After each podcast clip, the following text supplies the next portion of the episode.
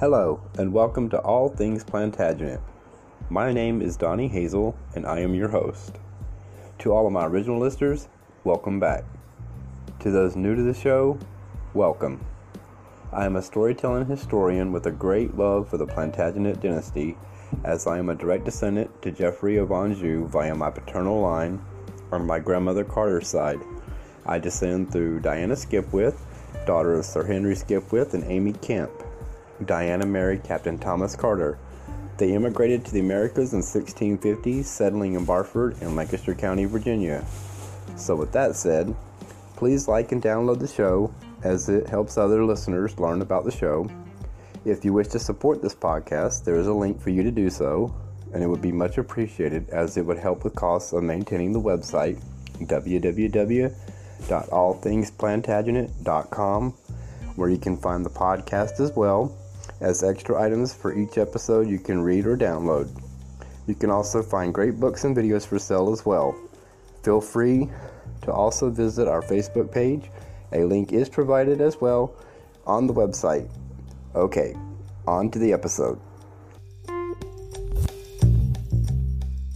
Henry III, also known as Henry of Winchester, was King of England, Lord of Ireland and Duke of Aquitaine from 1216 until his death. The son of King John and Isabella of Angoulême, Henry assumed the throne when he was only nine in the middle of the First Barons' War. Cardinal Guala declared the war against the rebel barons to be a religious crusade and Henry's forces, led by William Marshal, defeated the rebels at the battles of Lincoln and Sandwich in 1217. Henry promised to abide by the Great Charter of 1225, which limited royal power and protected the rights of the major barons. His early rule was dominated first by Hubert de Burgh and then Peter des Roches, who re-established royal authority after the war. In 1230 the king attempted to reconquer the provinces of France that had once belonged to his father, but the invasion was a debacle. A revolt led by William Marshal's son, Richard, broke out in 1232, ending in a peace settlement negotiated by the Church. Following the revolt, Henry ruled England personally, rather than governing through senior ministers. He travelled less than previous monarchs, investing heavily in a handful of his favourite palaces and castles. He married Eleanor of Provence, with whom he had five children. Henry was known for his piety, holding lavish religious ceremonies and giving generously to charities. The king was particularly devoted to the figure of Edward the Confessor, whom he adopted as his patron saint. He extracted huge sums of money from the Jews in England, ultimately crippling their ability to do business, and as attitudes towards the Jews hardened, he introduced the Statute of Jewry, attempting to segregate the community. In a fresh attempt to reclaim his family's lands in France, he invaded Poitou in 1242, leading to the disastrous Battle of Taillebourg. After this, Henry relied on diplomacy, cultivating an alliance with Holy Roman Emperor Frederick II. Henry supported his brother Richard in his bid to become King of the Romans in 1256, but was unable to place his own son Edmund on the throne of Sicily, despite investing large amounts of money. He planned to go on crusade to the Levant, but was prevented from doing so by rebellions in Gascony. By 1258, Henry's rule was increasingly unpopular, the result of the failure of his expensive foreign policies and the notoriety of his Poitevin half-brothers, the Lusignans, as well as the role of his local officials in collecting taxes and debts. A coalition of his barons, initially probably backed by Eleanor, seized power in a coup d'etat copyright and expelled the Poitevins from England, reforming the royal government through a process called the Provisions of Oxford. Henry and the baronial government enacted a peace with France in 1259, under which Henry gave up his rights to his other lands in France in return for King Louis IX of France recognizing him as the rightful ruler of Gascony. The baronial regime collapsed but Henry was unable to reform a stable government and instability across England continued. In 1263 one of the more radical barons, Simon de Montfort, seized power, resulting in the Second Barons' War. Henry persuaded Louis to support his cause and mobilized an army. The Battle of Lewes occurred in 1264, where Henry was defeated and taken prisoner. Henry's eldest son, Edward, escaped from captivity to defeat de Montfort at the Battle of Evesham the following year and freed his father. Henry initially enacted a harsh revenge on the remaining rebels, but was persuaded by the church to mollify his policies through the dictum of Kenilworth. Reconstruction was slow and Henry had to acquiesce to various measures, including further suppression of the Jews, to maintain baronial and popular support. Henry died in 1272, leaving Edward as his successor. He was buried in Westminster Abbey, which he had rebuilt in the second half of his reign, and was moved to his current tomb in 1290. Some miracles were declared after his death but he was not canonized. Henry's 56-year reign makes him the fourth longest reigning monarch in English history. Background and childhood Henry was born in Winchester Castle on October 1, 1207. He was the eldest son of King John and Isabella of Angoulême. Little is known of Henry's early life. He was initially looked after by a wet nurse called Ellen in the south of England, away from John's itinerant court, and probably had close ties to his mother. Henry had four legitimate younger brothers and sisters a Euro Richard, Joan, Isabella and Eleanor a Euro, and various older illegitimate siblings. In 1212 his education was entrusted to Peter de Roches, the Bishop of Winchester. Under his direction, Henry was given military training by Philip d'Auvergne and taught to ride, probably by Ralph of St. Sampson. Little is known about Henry's appearance. He was probably around 168 centimeters tall, and accounts recorded after his death suggested that he had a strong build, with a drooping eyelid. Henry grew up to occasionally show flashes of a fierce temper, but mostly, as historian David Carpenter describes, he had an amiable, easy-going, and sympathetic personality. He was unaffected and honest, and showed his emotions readily, easily being moved to tears by religious sermons. At the start of the 13th century, the Kingdom of England formed part of an empire spreading across Western Europe. Henry was named after his grandfather, Henry II, who had built up this vast network of land stretching from Scotland and Wales, through England, across the English Channel to the territories of Normandy, Brittany, Maine and Anjou in northwest France, onto Poitou and Gascony in the southwest. For many years the French crown was relatively weak, enabling first Henry II, and then his sons Richard and John, to dominate France. In 1204, John lost Normandy, Brittany, Maine and Anjou to Philip II of France, leaving English power on the continent limited to Gascony and Poitou. John raised taxes to pay for military campaigns to regain his lands, but unrest grew among many of the English barons. John sought new allies by declaring England a papal fiefdom, owing allegiance to the Pope. In 1215, John and the rebel barons negotiated a potential peace treaty, the Magna Carta. The treaty would have limited potential abuses of royal power, demobilized the rebel armies and set up a power-sharing arrangement, but in practice neither side complied with its conditions.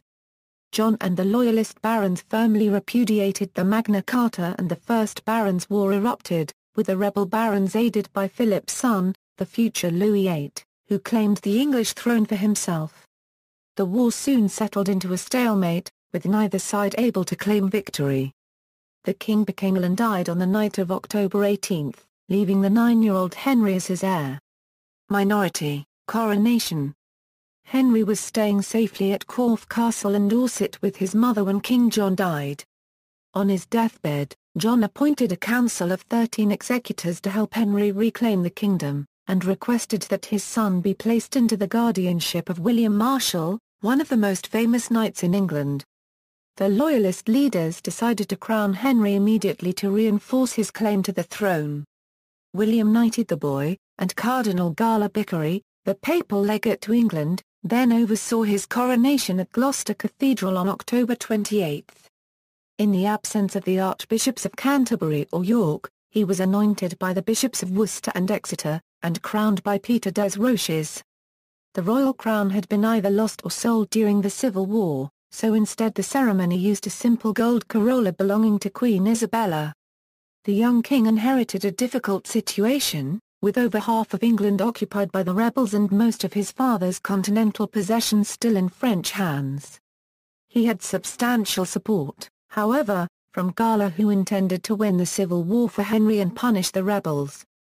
Guala set about strengthening the ties between England and the papacy, starting with the coronation itself, where Henry gave homage to the papacy, recognizing the pope as his feudal lord. Pope Honorius declared that Henry was the pope's vassal and ward, and that the legate had complete authority to protect Henry and his kingdom. As an additional measure, Henry took the cross, declaring himself a crusader and so entitled to special protection from Rome. Two senior nobles stood out as candidates to head Henry's regency government. The first was William, who, although elderly, was renowned for his personal loyalty and could help support the war with his own men and material. The second was Ranulph de Blondeville, the Earl of Chester and one of the most powerful loyalist barons. William diplomatically waited until both Guala and Ranulph had requested him to take up the post before assuming power. William then appointed de Roches to be Henry's guardian, freeing himself up to lead the military effort. End of the Barons' War The war was not going well for the Loyalists and the new Regency government considered retreating to Ireland. Prince Louis and the rebel barons, however, were also finding it difficult to make further progress. Despite Louis controlling Westminster Abbey, he could not be crowned king because the English Church and the papacy backed Henry. John's death had diffused some of the rebel concerns, and the royal castles were still holding out in the occupied parts of the country. In a bid to take advantage of this, Henry encouraged the rebel barons to come back to his cause in exchange for the return of their lands, and reissued a version of the Magna Carta, albeit having first removed some of the clauses, including those unfavorable to the papacy.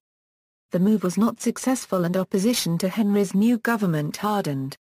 In February, Louis set sail for France to gather reinforcements. In his absence, arguments broke out between Louis's French and English followers, and Cardinal Guala declared that Henry's war against the rebels was a religious crusade. This resulted in a series of defections from the rebel movement, and the tide of the conflict swung in Henry's favor. Louis returned at the end of April and reinvigorated his campaign, splitting his forces into two groups, sending one north to besiege Lincoln Castle and keeping one in the south to capture Dover Castle. When he learned that Louis had divided his army, William Marshall gambled on defeating the rebels in a single battle. William marched north and attacked Lincoln on May 20. Entering through a side gate, he took the city in a sequence of fierce street battles and sacked the buildings. Large numbers of senior rebels were captured, and historian David Carpenter considers the battle to be one of the most decisive in English history. In the aftermath of Lincoln, the Loyalist campaign stalled and only recommenced in late June when the victors had arranged the ransoming of their prisoners.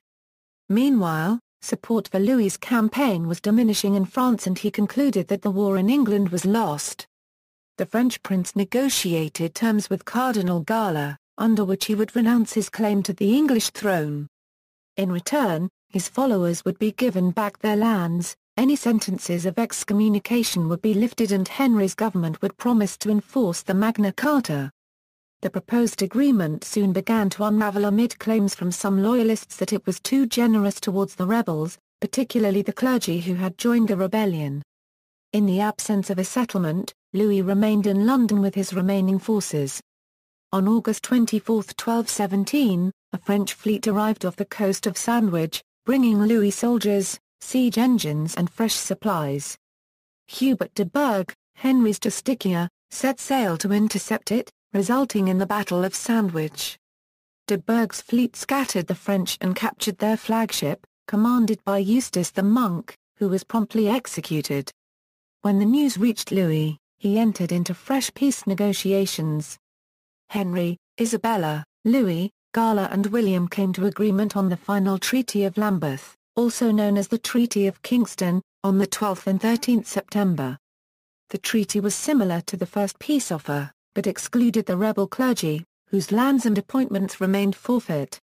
Louis accepted a gift of a £6,666 to speed his departure from England, and promised to try to persuade King Philip to return Henry's lands in France.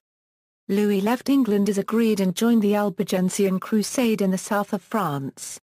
Restoring royal authority With the end of the Civil War, Henry's government faced the task of rebuilding royal authority across large parts of the country. By the end of 1217 many former rebels were routinely ignoring instructions from the centre, and even Henry's loyalist supporters jealously maintained their independent control over royal castles. Illegally constructed fortifications, called adulterine castles, had sprung up across much of the country. The network of county sheriffs had collapsed, and with it the ability to raise taxes and collect royal revenues. The powerful Welsh Prince Llywelyn posed a major threat in Wales and along the Welsh marches. Despite his success in winning the war, William had far less success in restoring royal power following the peace. In part, this was because William was unable to offer significant patronage, despite the expectations from the loyalist barons that they would be rewarded. William attempted to enforce the traditional rights of the crown to approve marriages and wardships, but with little success. Nonetheless, William was able to reconstitute the royal bench of judges and reopen the royal exchequer. The government issued the Charter of the Forest, which attempted to reform the royal governance of the forests. The Regency and Llywelyn came to agreement on the Treaty of Worcester in 1218, but its generous terms a Euro Llywelyn became effectively Henry's justiciar across Wales a Euro underlined the weakness of the English crown. Henry's mother was unable to establish a role for herself in the Regency government and she returned to France in 1217, marrying Hugh de Lusignan, a powerful Poitevin noble. William Marshall fell and died in April 1219. The replacement government was formed around a grouping of three senior ministers, Pandulf, the replacement papal legate, Peter des Roches, and Hubert de Burgh, a former justiciar.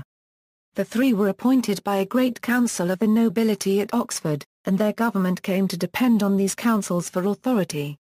Hubert and Des Roches were political rivals, with Hubert supported by a network of English barons, and Des Roches backed by nobles from the royal territories in Poitou and Touraine.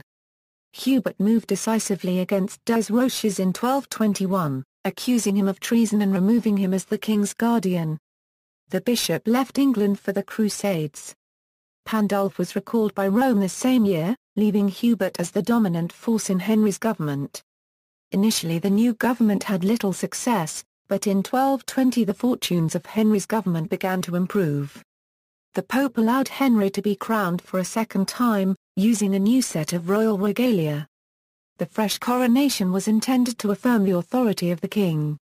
Henry promised to restore the powers of the crown, and the barons swore that they would give back the royal castles and pay their debts to the crown, on the threat of excommunication. Hubert, accompanied by Henry, moved into Wales to suppress Llywelyn in 1223, and in England his forces steadily reclaimed Henry's castles. The effort against the remaining recalcitrant barons came to a head in 1224 with the siege of Bedford Castle, which Henry and Hubert besieged for eight weeks. When it finally fell, almost all of the garrison were executed. Meanwhile, Louis VIII of France allied himself with Hugh de Lusignan and invaded first Poitou and then Gascony. Henry's army in Poitou was under-resourced and lacked support from the Poitevin barons, many of whom had felt abandoned during the years of Henry's minority. As a result, the province quickly fell. It became clear that Gascony would also fall unless reinforcements were sent from England. In early 1225 a Great Council approved a tax of a £40,000 to dispatch an army, which quickly retook Gascony. In exchange for agreeing to support Henry, the barons demanded that the king reissue the Magna Carta and the Charter of the Forest. This time the king declared that the charters were issued of his own spontaneous and free will, and confirmed them with a royal seal, giving the new Great Charter and the Charter of the Forest of 1225 much more authority than any previous versions. The barons anticipated that the king would act in accordance with these definitive charters, subject to the law and moderated by the advice of the nobility.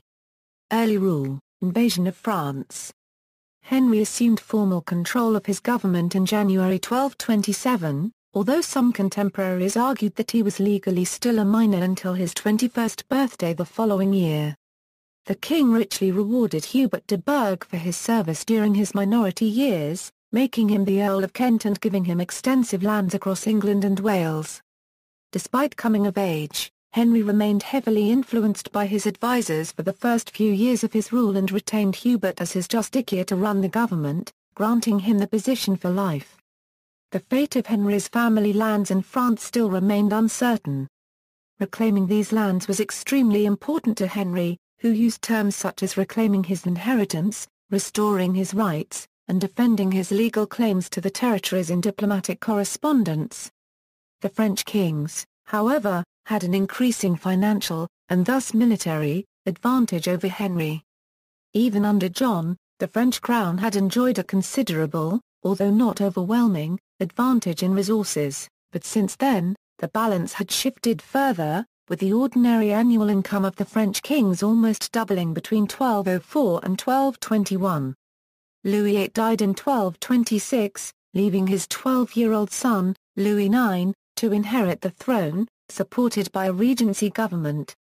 The young French king was in a much weaker position than his father, and faced opposition from many of the French nobility who still maintained their ties to England, leading to a sequence of revolts across the country. Against this background, in late 1228 a group of potential Norman and Angevin rebels called upon Henry to invade and reclaim his inheritance, and Peter de Dreux, the Duke of Brittany, openly revolted against Louis and gave his homage to Henry. Henry's preparations for an invasion progressed slowly, and when he finally arrived in Brittany with an army in May 1230, the campaign did not go well. Possibly on the advice of Hubert, the king decided to avoid battle with the French by not invading Normandy and instead marching south into Poitou, where he campaigned ineffectually over the summer, before finally progressing safely on to Gascony. He made a truce with Louis until 1234 and returned to England having achieved nothing. Historian Hugh Ridgway describes the expedition as a costly fiasco. Richard Marshall's revolt, Henry's chief minister, Hubert de Burgh fell from power in 1232. His old rival, Peter de Roches, returned to England from the Crusades in August 1231, and allied himself with Hubert's growing number of political opponents. He put the case to Henry that the Justiciar had squandered royal money and lands, and was responsible for a series of riots against foreign clerics. Hubert took sanctuary in Merton College Chapel, but Henry had him arrested and imprisoned in the Tower of London. Des Roches took over the king's government, backed by the Poitevin baronial faction in England, who saw this as a chance to take back the lands which they had lost to Hubert's followers in the previous decades. Des Roches used his new authority to begin stripping his opponents of their estates, circumventing the courts and legal process. Complaints from powerful barons such as William Marshall's son Richard grew, and they argued that Henry was failing to protect their legal rights as described in the 1225 charters. A fresh civil war broke out between Des Roches and Richard's followers. Des Roches sent armies into Richard's lands in Ireland and South Wales. In response, Richard allied himself with Prince Llywelyn, and his own supporters rose up in rebellion in England. Henry was unable to gain a clear military advantage and became concerned that Louis of France might seize the opportunity to invade Brittany a euro, where the truce was about to expire a euro while he was distracted at home. Edmund Rich, the Archbishop of Canterbury, intervened in 1234 and held several great councils, advising Henry to accept the dismissal of Des Roches. Henry agreed to make peace, but, before the negotiations were completed, Richard died of wounds suffered in battle, leaving his younger brother Gilbert to inherit his lands. The final settlement was confirmed in May, and Henry was widely praised for his humility in submitting to the slightly embarrassing peace. Meanwhile, the truce with France and Brittany finally expired, and Henry's ally Duke Peter came under fresh military pressure. Henry could only send a small force of soldiers to assist, and Brittany fell to Louis in November. For the next 24 years, Henry ruled the kingdom personally, rather than through senior ministers. Henry as king, kingship, government and law. Royal government in England had traditionally centred on several great offices of state, filled by powerful, independent members of the baronage. Henry abandoned this policy, leaving the post of justiciar vacant and turning the position of chancellor into a more junior role. A small royal council was formed but its role was ill-defined. Appointments patronage and policy were decided personally by Henry and his immediate advisers, rather than through the larger councils that had marked his early years. The changes made it much harder for those outside Henry's inner circle to influence policy or to pursue legitimate grievances, particularly against the king's friends. Henry believed that kings should rule England in a dignified manner, surrounded by ceremony and ecclesiastical ritual. He thought that his predecessors had allowed the status of the crown to decline, and sought to correct this during his reign. The events of the Civil War in Henry's youth deeply affected the king, and he adopted Edward the Confessor as his patron saint, hoping to emulate the way in which the Anglo-Saxon king had brought peace to England and reunited his people in order and harmony. Henry tried to use his royal authority leniently, hoping to appease the more hostile barons and maintain peace in England. As a result, despite a symbolic emphasis on royal power, Henry's rule was relatively circumscribed and constitutional. He generally acted within the terms of the charters, which prevented the Crown from taking extrajudicial action against the barons, including the fines and expropriations that had been common under John. The charters, however, did not address the sensitive issues of the appointment of royal advisers and the distribution of patronage, and they lacked any means of enforcement if the king chose to ignore them. Henry's rule became lax and careless, resulting in a reduction in royal authority in the provinces and, ultimately, the collapse of his authority at court. The inconsistency with which he applied the charters over the course of his rule alienated many barons, even those within his own faction. The term parliament first appeared in the 1230s and 1240s to describe large gatherings of the royal court, and parliamentary gatherings were held periodically throughout Henry's reign. They were used to agree the raising of taxes which, in the 13th century, were single, one-off levies, typically on movable property, intended to support the king's normal revenues for particular projects. During Henry's reign, the counties began to send regular delegations to these parliaments, and came to represent a broader cross-section of the community than simply the major barons. Despite the various charters, the provision of royal justice was inconsistent and driven by the needs of immediate politics. Sometimes action would be taken to address a legitimate baronial complaint, on other occasions the problem would simply be ignored. The royal eyres, courts which toured the country to provide justice at the local level, typically for those lesser barons and the gentry claiming grievances against the major lords, had little power, allowing the major barons to dominate the local justice system. The power of royal sheriffs also declined during Henry's reign. They were now often lesser men appointed by the exchequer, rather than coming from important local families, and they focused on generating revenue for the king. Their robust attempts to enforce fines and collect debts generated much unpopularity among the lower classes. Unlike his father, Henry did not exploit the large debts that the barons frequently owed to the crown, and was slow to collect any sums of money due to him.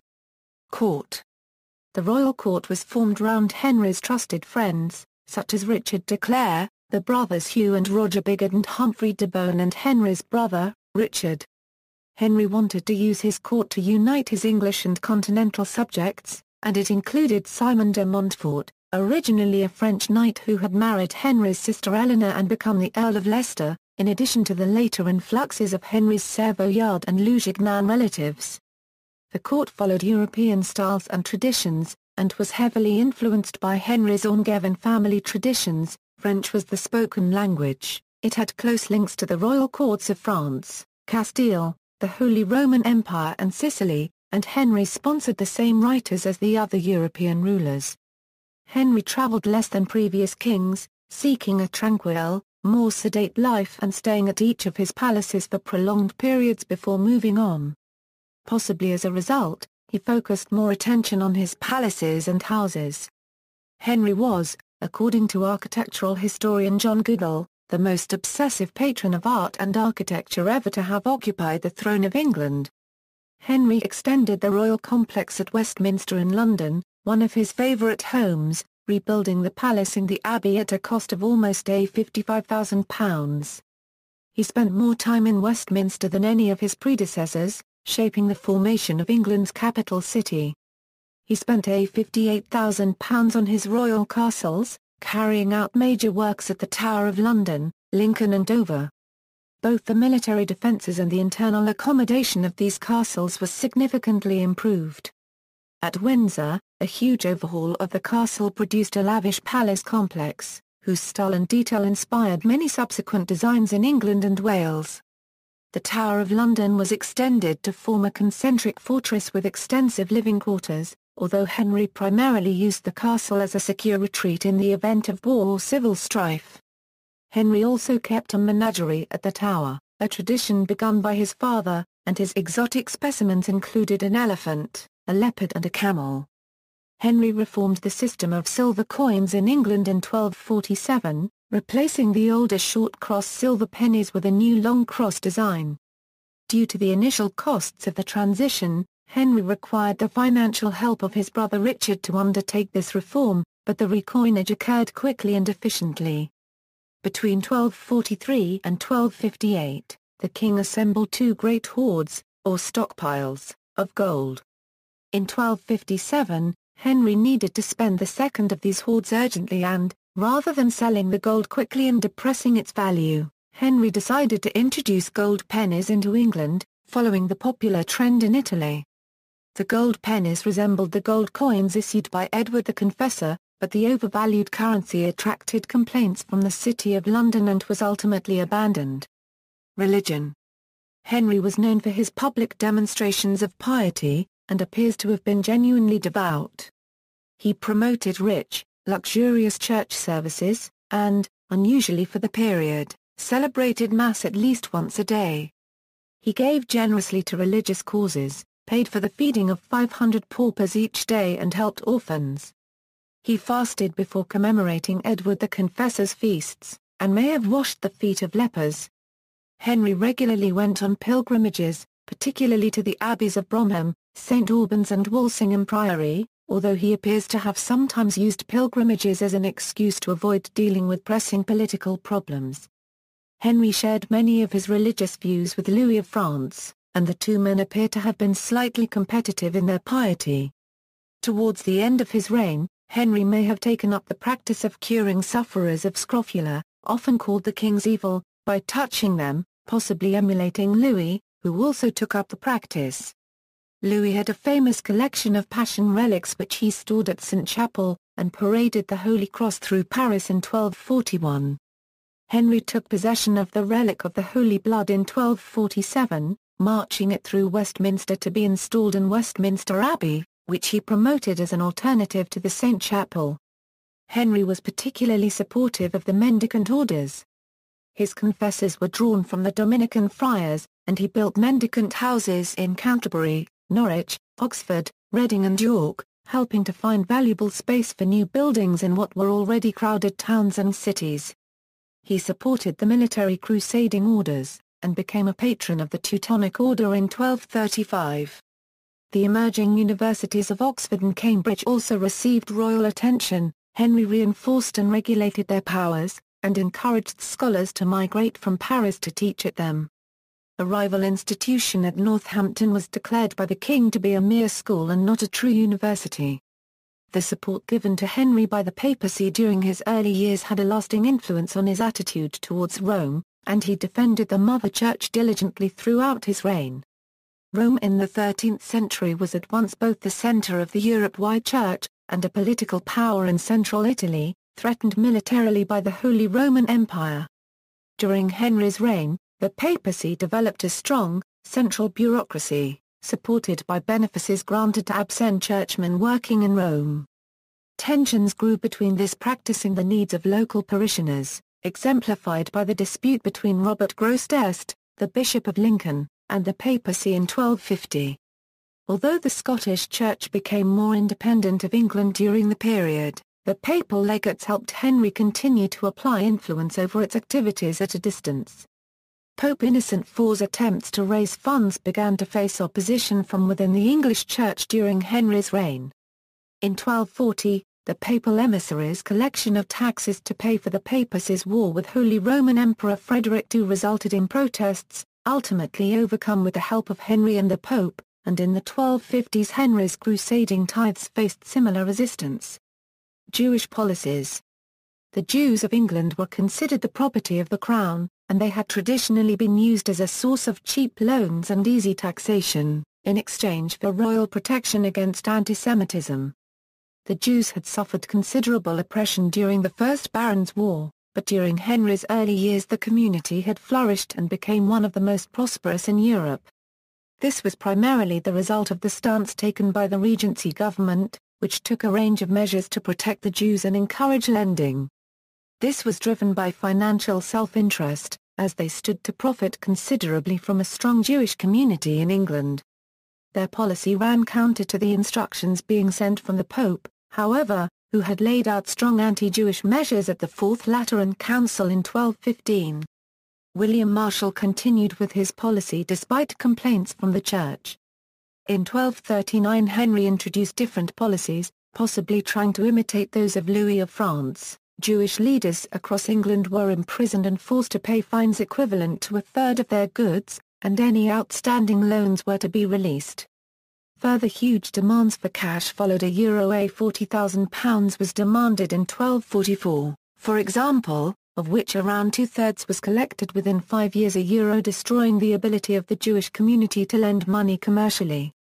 Henry had built the Domus Conversorum in London in 1232 to help convert Jews to Christianity, and efforts intensified after 1239. As many as 10% of the Jews in England had been converted by the late 1250s. Anti-Jewish stories involving tales of child sacrifice flourished in the 1250s and, in response, Henry passed the Statute of Jewry in 1253, which attempted to segregate Jews and enforce the wearing of Jewish badges. It remains unclear to what extent this statute was actually implemented by Henry. Personal rule, marriage. Henry investigated a range of potential marriage partners in his youth, but they all proved unsuitable for reasons of European and domestic politics. In 1236 he finally married Eleanor of Provence, the daughter of Raymond Berenger, the Count of Provence, and Beatrice of Savoy. Eleanor was well-mannered, cultured and articulate but the primary reason for the marriage was political, as Henry stood to create a valuable set of alliances with the rulers of the south and southeast of France. Over the coming years, Eleanor emerged as a hard-headed, firm politician. Historians Margaret Howell and David Carpenter describe her as being more combative, and far tougher and more determined than her husband. The marriage contract was confirmed in 1235 and Eleanor travelled to England to meet Henry for the first time. The pair were married at Canterbury Cathedral in January 1236, and Eleanor was crowned Queen at Westminster shortly afterwards in a lavish ceremony planned by Henry. There was a substantial age gap between the couple a Euro Henry was 28, Eleanor only 12 a Euro, but historian Margaret Howell observes that the king was generous and warm-hearted and prepared to lavish care and affection on his wife. Henry gave Eleanor extensive gifts and paid personal attention to establishing and equipping her household. He also brought her fully into his religious life, including involving her in his devotion to Edward the Confessor. Despite initial concerns that the Queen might be barren, Henry and Eleanor had five children together.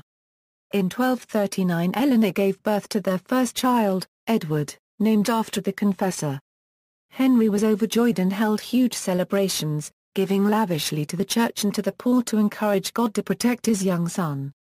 Their first daughter, Margaret, named after Eleanor's sister, followed in 1240, her birth also accompanied by celebrations and donations to the poor. Henry's third child, Beatrice, was named after his mother-in-law, and born in 1242 during a campaign in Poitou.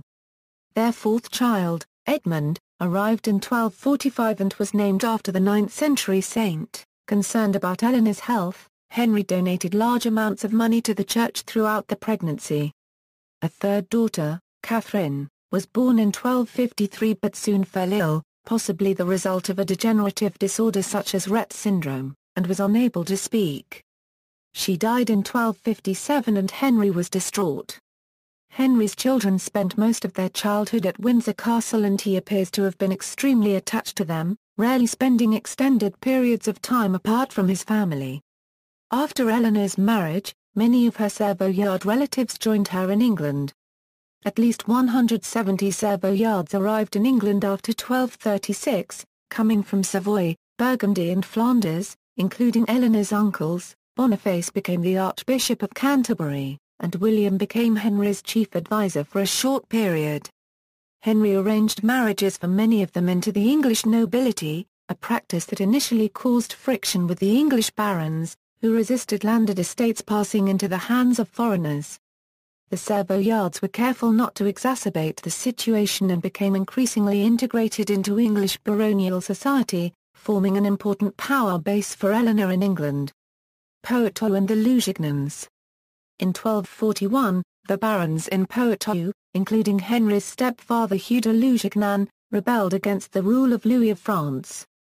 The rebels had counted on aid from Henry, but he lacked domestic support and was slow to mobilize an army, not arriving in France until the next summer.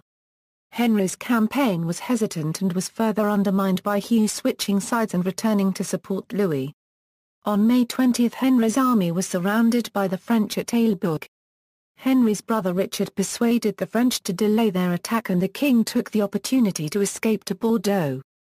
Simon de Montfort, who fought a successful rearguard action during the withdrawal, was furious with the king's incompetence and told Henry that he should be locked up like the 10th-century Carolingian King Charles the Simple. The Poitou rebellion collapsed and Henry entered into a fresh five-year truce. His campaign had been a disastrous failure and had cost over £80,000. In the aftermath of the revolt, French power extended throughout Poitou,